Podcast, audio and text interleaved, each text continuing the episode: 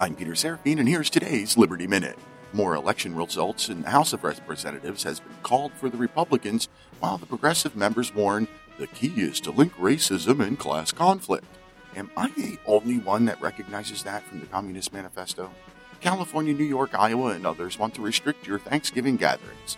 We, the people, were willing to go along with the 15 days to flatten the curve eight months ago. We have not agreed to some vague goal of until it's safe again.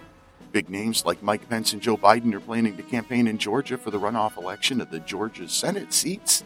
No wonder, since those seats decide who controls the Senate. California schools are banning books over racism. One of the books on that list is To Kill a Mockingbird. Have they ever read that book?